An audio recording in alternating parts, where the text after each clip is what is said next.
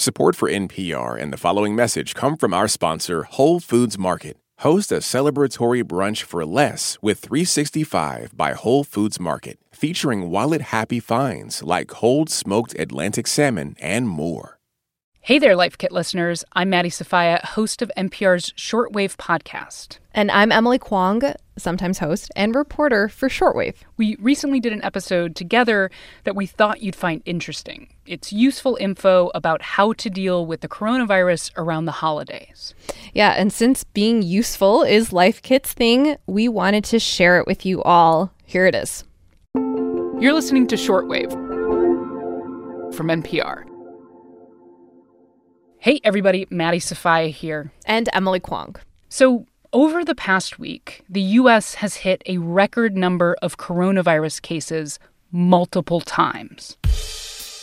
The U.S. enters the worst stage of the coronavirus pandemic to date with an unthinkable 1 million new cases each week and no sign of letting up. Will anything. California is the second state to record more than 1 million coronavirus cases. In the past month, the number of people hospitalized with the virus in the U.S. has nearly doubled.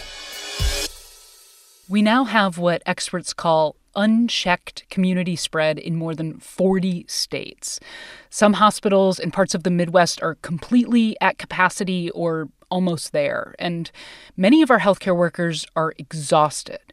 And this is happening as we're headed into the holidays. Right. And the reality is, when people get together for holidays like Thanksgiving, it's impossible to be risk free. All gatherings carry risk. And that risk is considerably greater when you include people from outside your immediate household. Yeah, the safest way to do Thanksgiving is actually to stay where you are. Celebrate in person with those you already live with and virtually with those you don't. That's what Dr. Anthony Fauci is doing. I have three adult professional daughters in three separate parts of the country that would require flying for two of them and driving for another. What we're going to do is we're going to have a meal with my wife and I, and we're going to zoom in and spend some time back and forth with the girls. I don't like it that way, but I think they're making a prudent decision in trying to protect their father, and I'm proud of them for that. But realistically, we know that not everyone is going to have a remote Thanksgiving. People are going to gather in bigger groups for the holidays. Maybe some of your family members have insisted on gathering, and even if you don't agree with them, you want to help keep them as safe as you can. Yeah, or maybe you have a loved one who has been isolated for too long and is really struggling. Whatever your situation is, we want to help you and your loved ones stay safe this holiday season. So, today on the show, ways to reduce risk if you're getting together for the holidays. Steps to take before, during, and after you get together. This is Shortwave from NPR.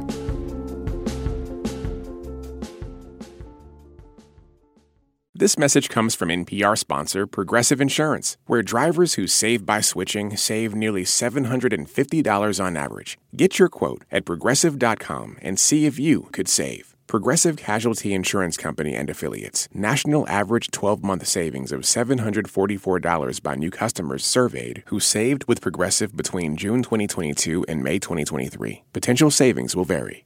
Support for NPR and the following message come from our sponsor, Whole Foods Market. Host a celebratory brunch for less with 365 by Whole Foods Market, featuring wallet happy finds like cold smoked Atlantic salmon, mini quiches, organic everything bagels, and more. Plus, visit the floral department and jazz up your table with a beautiful bouquet of big, bright, sourced for good flowers. When the brunch has to be perfect and delicious, go to your local Whole Foods Market. This message comes from the Kresge Foundation. Established 100 years ago, the Kresge Foundation works to expand equity and opportunity in cities across America. A century of impact, a future of opportunity. More at kresge.org. So, one of the most important things you can do to stay safe, regardless of how much or little you're celebrating, is to have really clear communication with the people you're gathering with. That's right. If you are traveling to someone else's home for the holidays, setting expectations and rules for that gathering before you get there is key. I mean, Maddie, how many times have you gotten to some kind of socially distant hangout where you're not exactly sure what the rules are? All the time. Kwong, and it makes me really sweaty and nervous. You know that. So, to counteract that, I've started asking questions ahead of time, like can we keep it outside and at a distance? How many people will be there? That kind of stuff. And it's so much easier to have those conversations beforehand instead of on the spot, especially if you're far from home and can't easily leave if you're uncomfortable. Right. And if your family is suggesting something you're not comfortable with, you get to know ahead of time. And mm-hmm. we want to make it clear that it is okay to back out entirely or from some of the celebration. Maybe you decide, okay, I don't want to be indoors with that many people for that long. So maybe instead of coming over early, I'll just come later for dessert and hang out for like a bit. Now, we say this knowing family dynamics are tough, but the pandemic has gotten a lot worse really quickly, mm-hmm. especially over the last few weeks. And if you or a family member no longer feels safe traveling or being together, you have to respect that. I certainly think for our family, we're taking that approach, um, particularly as we've seen our rates really skyrocket in our region to recognize that this is truly a different phase. Whatever you thought about what we should or shouldn't be doing six weeks ago, it's a very different calculus right now. That's David Rubin. He's a doctor from Children's Hospital Philadelphia. And listen, if your family isn't okay with you changing your mind, just send your angry relatives to Maddie. Her email is ms Okay. All right. Okay. But yeah, I mean, if it means you're more comfortable and safe, you can send me your angry loved ones. Or, you know, better yet, just send them this episode. Yeah, that's true. That's a better idea. okay. Let's say you talk with your family and you decide you want to visit. We're going to walk you through an imaginary Thanksgiving, how to have a safe one. So, everybody should be quarantining now if you haven't already started, because every day you limit your interactions with others will decrease your chances of bringing the virus into your homes. And as far as testing goes, it can't hurt for everyone to get tested now, like today. Mm-hmm. But a test really only tells you about your status the moment you take it, because it takes coronavirus a while to build up in your body after you're infected. So getting tested once at the last minute isn't super helpful. The drive by test on Tuesday before Thanksgiving is not going to protect the family at the Thanksgiving table because it only tells you about your exposure six or seven days ago, particularly if you've not been quarantined. Plus, it may be a while before you get results back. Nationwide, testing companies are reporting that it's taking longer these days to turn around tests. But regardless, the best indicator of your risk is your own behavior. So start that mm. quarantine now. Okay, so we've had that setup conversation. If we can, we've gotten tested. We are in full quarantine mode. Let's talk travel real quick, Em. So, the ideal way to travel, according to the CDC and epidemiologists like Mercedes Carnethon, it's in your own personal car. That's because, unlike airports or buses or train stations, it's really you in your own bubble. And it's really only those stops in the interim to get gas, to stop to pick up food, and even interactions in a hotel if you have to stay overnight. So that's clearly the safest form of transportation. Now, we know that everybody does not have their own car or can afford to rent one. So, if you do have to travel via public transportation, always remember your mask. Keep as much distance as possible from fellow travelers and wash your hands whenever you can. Okay, so now we've run through all of that prep work. Let's talk safety at the main event, the holiday celebration, starting with the hellos. Maybe it's been a while since you've seen Uncle Jay, and he is a hugger. Well, as he approaches, you got to remind him okay, wait, whoa, whoa, whoa, whoa. Stop, Uncle Jay. Let's do a little air hug, you know, and say, You owe me one. Your Christmas present can make up for the lack of hug right now.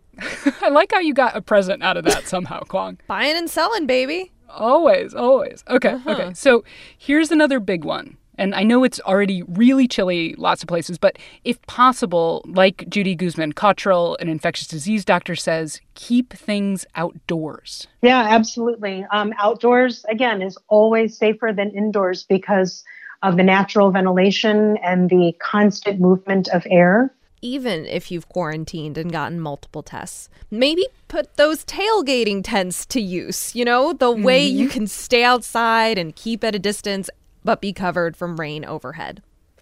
Right. And if possible, avoid tents that have those fold down sides or keep them up a little bit for airflow if you absolutely have to. But let's say you don't have an outdoor space, right, Maddie, and mm-hmm. you have to gather indoors. Absolutely. All right, in that case, try still to get as much air circulating as possible. And fresh air is the best. So crack windows, have fans blow air from inside the room out of those windows. That's all a good bet. Getting a portable air cleaner is also a good idea for indoor spaces if you can afford it. A good HEPA air filter can cut down on overall particles, which means fewer coronavirus containing particles. Which is crucial because some coronavirus particles are super tiny mm-hmm. and can hang out in the air for hours. And more importantly, they build up over time. So the faster you can make that meal, the better. The CDC says that 15 minutes of close contact over 24 hours is all it takes to get someone sick. Right. And of course, it's still essential to wear a mask whenever you're indoors and keep as much distance as possible. And as far as risk goes, the food itself is not a huge risk, but be careful on how you prep and serve it. The CDC recommends one person doling out the food and avoiding going in and out of the areas where the food is being prepped and handled, like the kitchen. Yeah, so the CDC is basically saying make sure there aren't too many cooks in the kitchen for science and safety, but maybe for your sanity too. Yeah. That's always like a stressful part of Thanksgiving. yeah, I anyway. mean, it's always for safety in my family, regardless of the pandemic. You know what I'm saying, Kwong? the CDC also suggests using single use utensils and plates you can just throw out instead of all cleaning up together. RIP, the earth. And again, make sure everyone's keeping their masks on the whole time they're not eating and drinking. And when masks do come off, make sure they're stored properly. like in a paper or mesh bag, and then do a you know a little splash of hand sani just to be sure. Yeah, and throw out that bag once you're masked up again. But again, all this advice is under the umbrella advice to try to keep the whole visit as short as possible, but especially keep as few things inside as possible. So maybe you eat quickly inside, but say, like, okay, this has been fun. Let's keep bonding by playing cornhole outside or going on a socially distant stroll around the neighborhood, that kind of stuff. Now is the time to come up with new traditions. Monica Schoch Spana, a medical anthropologist from Johns Hopkins Center for Health Security, says we're already doing it. People in her neighborhood got really creative during Halloween. you know, creating clotheslines with uh, little bags of candy spread out uh, so kids could take that, or shoots where you could deliver candy down the chute um, at a safe distance. And so I think it's that capacity for humans to to improvise that speaks to again our ability to recreate culture in ways that are driven by the uh, historical moment in which we're living. Hmm, I like that, Kwong. That's nice. Yeah. Okay, so we've had our meal, maybe a little pumpkin pie, and it is time to leave. No long goodbyes. No kissing and hugging, which I know kind of sucks. Yeah, it really sucks. Now, that brings us to our last piece of advice. Your holiday visit and all of that awkward communication and non hugging is not over when you leave because you just spent considerable time with people outside your home bubble. Mm-hmm. So it's really important to quarantine as best you can for two weeks after. And it's not a bad idea during that time for you to get tested about a week after your visit or your last possible exposure. And if you test positive, share that information with whoever was there. There's no shame in getting the coronavirus however you got it. And telling people they may have been exposed is protecting them.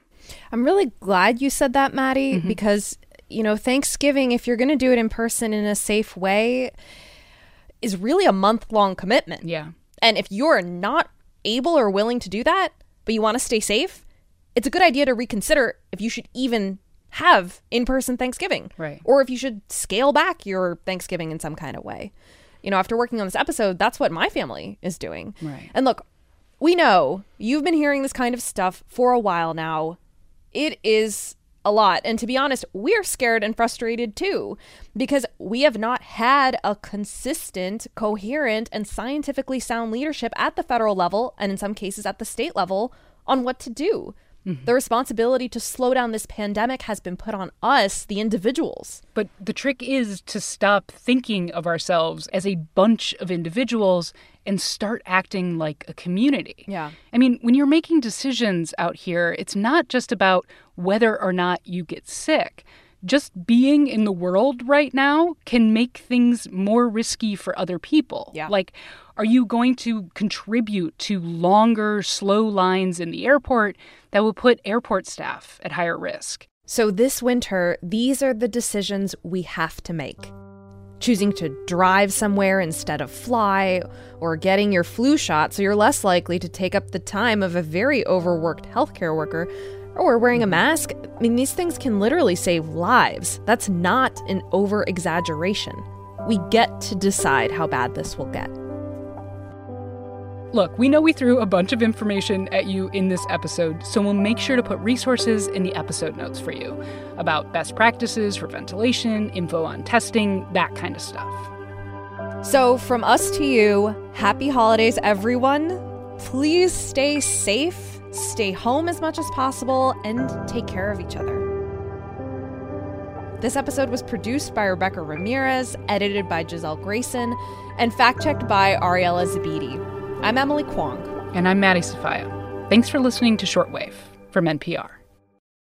Since the 1980s, hip hop and America's prisons have grown side by side. And we're going to investigate this connection to see how it lifts us up and holds us down. Hip hop is talking about what we live, trying to live the American dream, failing at the American dream. I'm Sidney Madden. I'm Rodney Carmichael. Listen now to the Louder Than a Riot podcast from NPR Music, where we trace the collision of rhyme and punishment in America. This message comes from NPR sponsor, the Schizophrenia and Psychosis Action Alliance, shattering barriers to treatment, survival, and recovery. People with schizophrenia can recover and thrive. More at wecanthrive.org. Support for NPR and the following message come from the American Cancer Society. Dr. Alpa Patel leads a team that researches cancer risk factors, and she shares how a new study aims to impact an underrepresented community. My greatest hope for the Voices of Black Women study is that it will help us understand and identify culturally tailored ways to change and really eliminate the unacceptable disparities for future generations of Black women as it relates to cancer. To learn more, go to voices.cancer.org. It's a high stakes election year, so it's not enough to just follow along. You need to understand what's happening so you are fully informed come November. Every weekday on the NPR Politics Podcast, our political reporters break down important stories and backstories from the campaign trail so you understand why it matters to you. Listen to the NPR Politics Podcast wherever you get your podcasts.